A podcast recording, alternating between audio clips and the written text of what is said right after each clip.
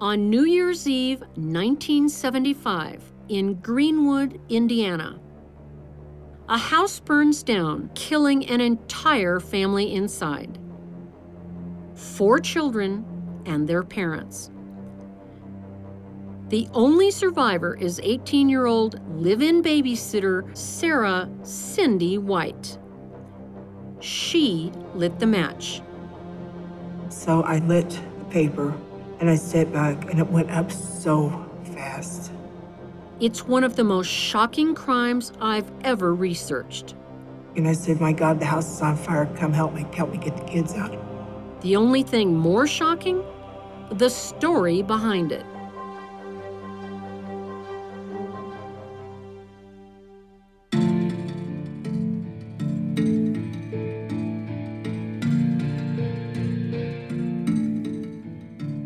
I'm Candice DeLong, retired F B I agent and former psychiatric nurse, and host of Facing Evil on Investigation Discovery.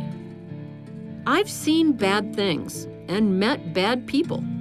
My job means I've sat across the table from killers more times than I care to remember and looked them in the eye.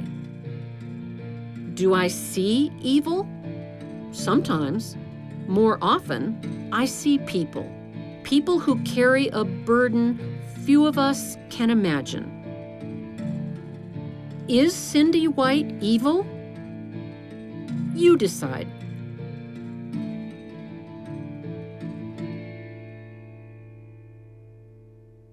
When an entire family burns to death in a fire, a deliberately lit fire, that gets our attention. What kind of monster could do that?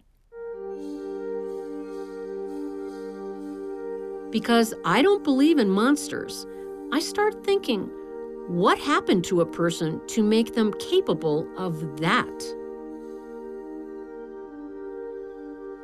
This is quite an old case. It happened back in nineteen seventy-six. At the time of the trial, the killer teenager, Cindy White, was painted as a Jezebel. Prosecutors said she was having an affair with the man of the household and killed his family to hurt him. That sounds plausible, but when I sit down with Cindy White, who has spent forty years in prison, I have no idea how wrong that story might be. My first surprise? Cindy herself. As she sits down, I'm struck by the look on her face. There's a real sadness there. Tell me about young Cindy. What was your childhood like? I strived to be a daddy's girl. And when I was around eight, my father asked me to come hold a light for him while he was working on a car. And that just made me feel so special that I was going to be able to spend some time with my daddy. And so from then, He, I could feel his hand while I was holding the light, and he started to go up my shorts. And I was, you know, what are you doing? And he's like, this is how you show love, honey. Well, it just progressively got worse as time went on, and he started doing more and more. What did you think of that? I was clueless. Mm-hmm. To me, showing someone that you love him, it was this. He wouldn't tell me wrong. Did he ask you to keep it a secret? Yes. It was going to be between him and I, because that's what daddy's little girls do. When someone tells me something like this, once I get over the shock, I reserve judgment. Many a criminal has lied to me. Many claim their parents have abused or abandoned them. They blame their parents for their problems as an adult. Sometimes it's true. Sometimes not. Then Cindy tells me about her mother's reaction. I said, Daddy is messing with me. And she says, messing with you how? And I said, he's he's playing with me. She says, don't be alone with your father. How did you feel about that? I was too young. I hurt, and no one would protect me. No one. I screamed out. Nobody would help. This rings true to me. In child sex abuse cases, often the other parent goes into denial, or worse, blames the child. And back in the seventies, when this was happening to Cindy, it wasn't just parents looking the other way. The whole of society did. Family abuse was kept in the family. Cindy doesn't cope well with the sexual abuse. She ends up in the hospital. I couldn't move my left side, so they ran tests. They? The hospital, the okay. doctors. Okay. Because they couldn't believe, why can't she feel her left side? And honestly, I really could not feel. Numbness. Yes. Tingling? Not so much tingling, but it numbness. was numbness. And what they diagnosed it at was hysterical paralysis. Hysterical paralysis is a conversion disorder, which means Cindy is converting her emotional stress into a physical symptom.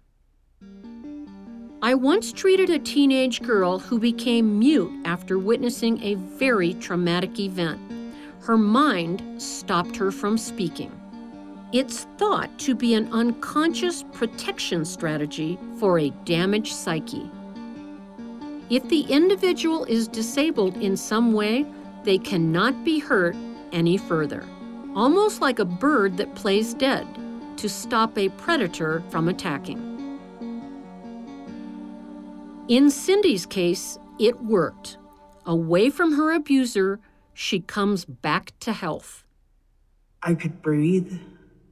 It was like how you hold your breath underwater, and then you can't hold it anymore, and then you come up and you, yeah. That's what it was like, it was coming like, up for air. Exactly. And Cindy doesn't have to face her abuser either. By the time Cindy is released from the hospital, both her parents are dead. Then the seventeen-year-old orphan is thrown a lifeline.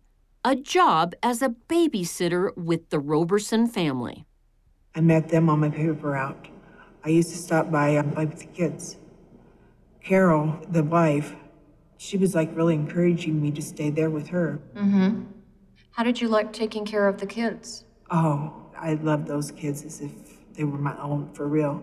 I know that's like a cliche.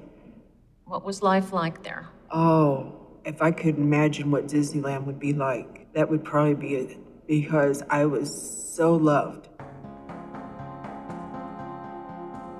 It needs to be noted here, when Cindy was charged with six murders, the court was told she had the intellectual capacity of a twelve-year-old.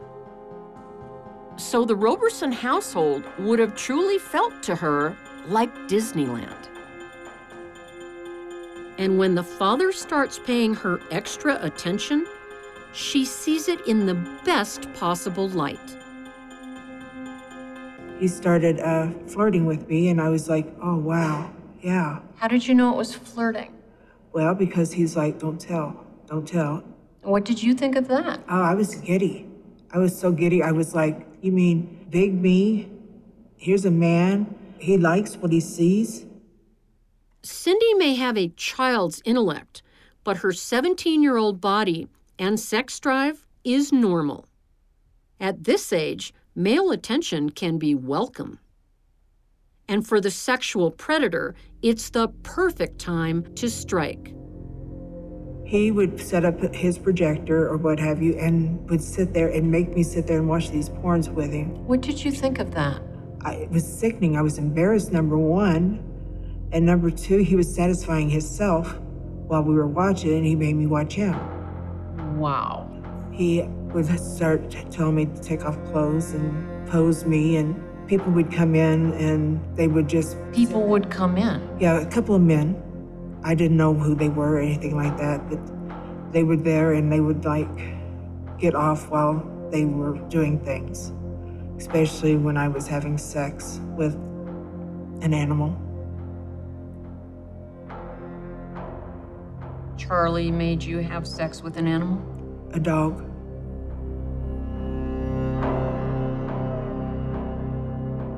Cindy has escaped sexual abuse from her own father, only to fall into the hands of someone even sicker.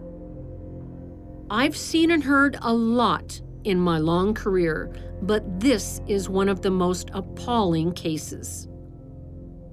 It has all the hallmarks of a sex ring, where Cindy becomes a plaything to be shared, photographed, and abused.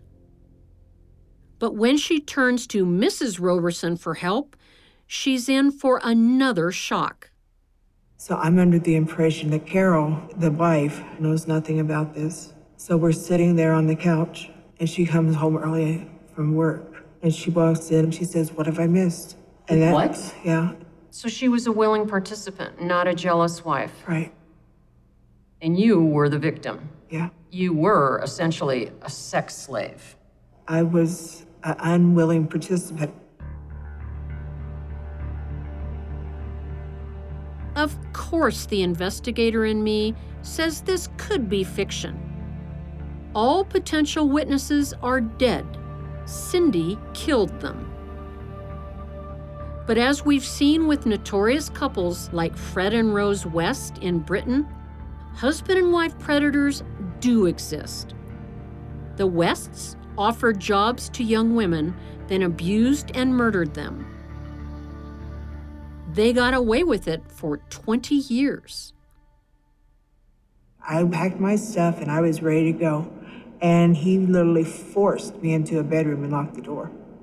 So I... He locked you in a room? Yes. Did you try to escape after that? Yeah. yeah. And what happened? He went out to the garage, and he got one of the kittens. And he came in, and he said, "You keep messing with me, and this is what's going to happen." And he pulled the head of the kitten off.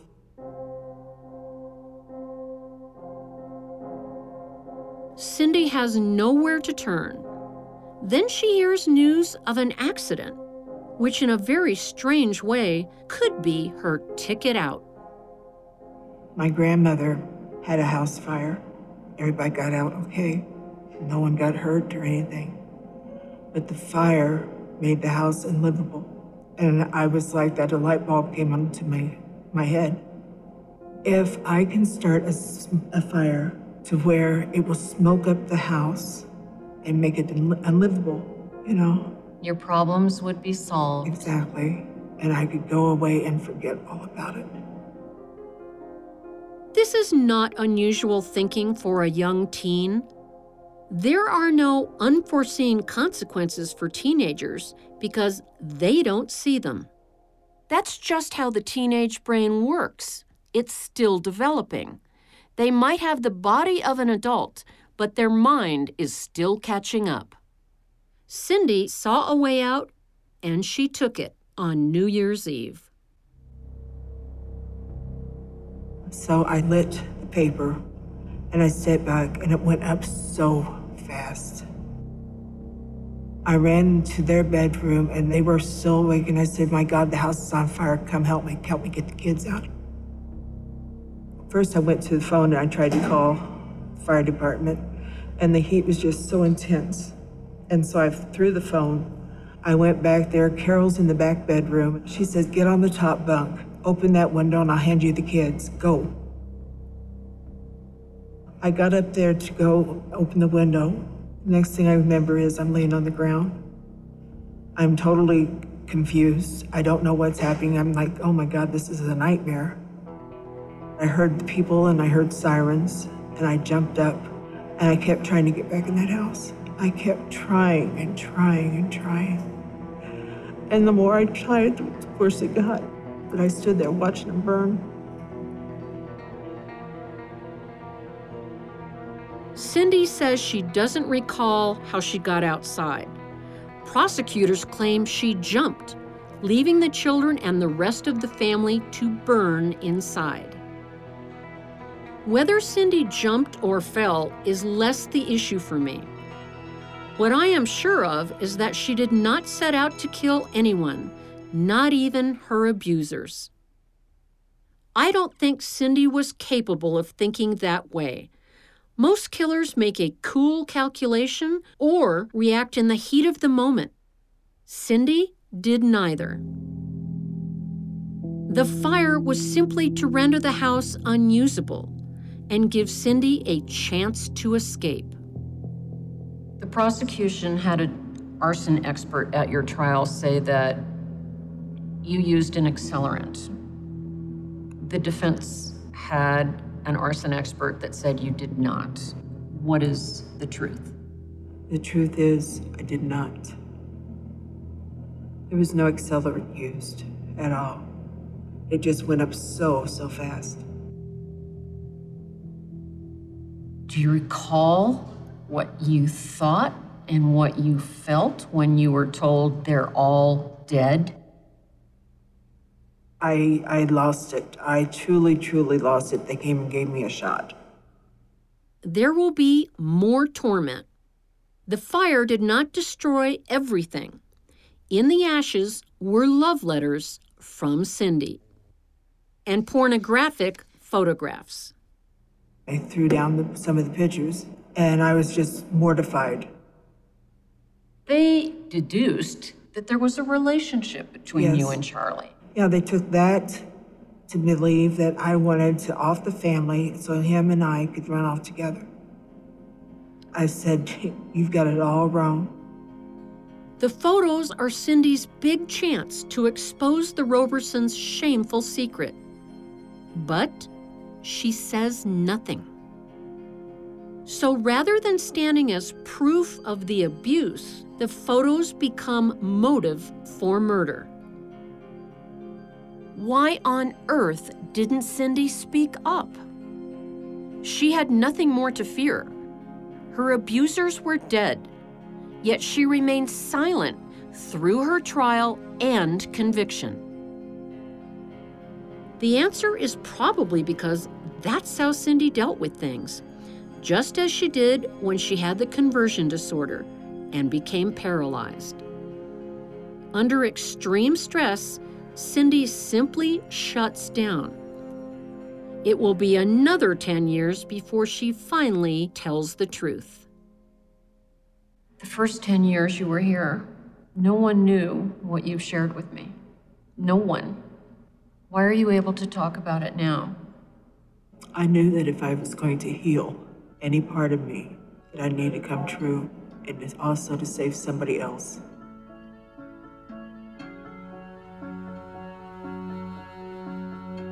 Did you kill the Roberson family? Yes. Was that your intention? No, not at all. I would give anything to bring them back. I would give my life over and over. No one was supposed to have died that night. No one. The fire got out of hand. But I do know one thing, and that is I never intended to hurt anybody. Not a single soul. Not a single soul. Four innocent children died that night in nineteen seventy-five. I think Cindy was the fifth. Her trust, her mind, and her body were abused throughout her childhood. When she finally made it all stop, Cindy just traded one pain for another, a life behind bars with no prospect of parole. Her only chance of release is clemency. I hope one day she gets it. Cindy White has suffered enough.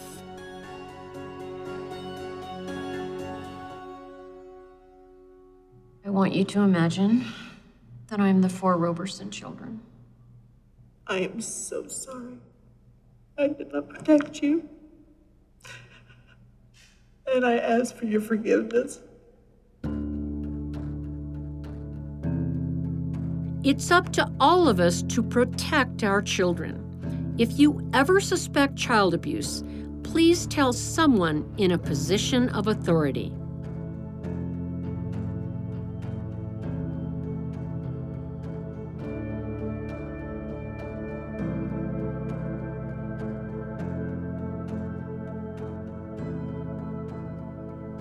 Next on Facing Evil.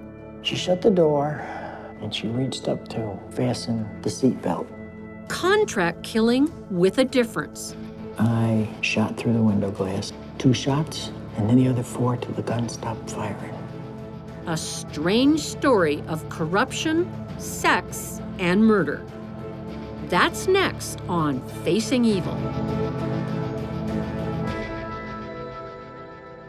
If you're interested in exploring more crime, look out for I D's new podcast coming soon. Here's a sneak peek. So you like crime stories, especially weird crime? Well, we have the show for you. Investigation Discovery's What the Crime podcast covers not just the crimes, but the bigger and often weirder picture. Just in a, a week's time, we have enough crazy crime stories to uh, to match anybody anywhere else for a whole year. Our first stop, Florida, where weird crime is an everyday thing. Florida is a great place to let your freak flag fly. I think of Florida Man.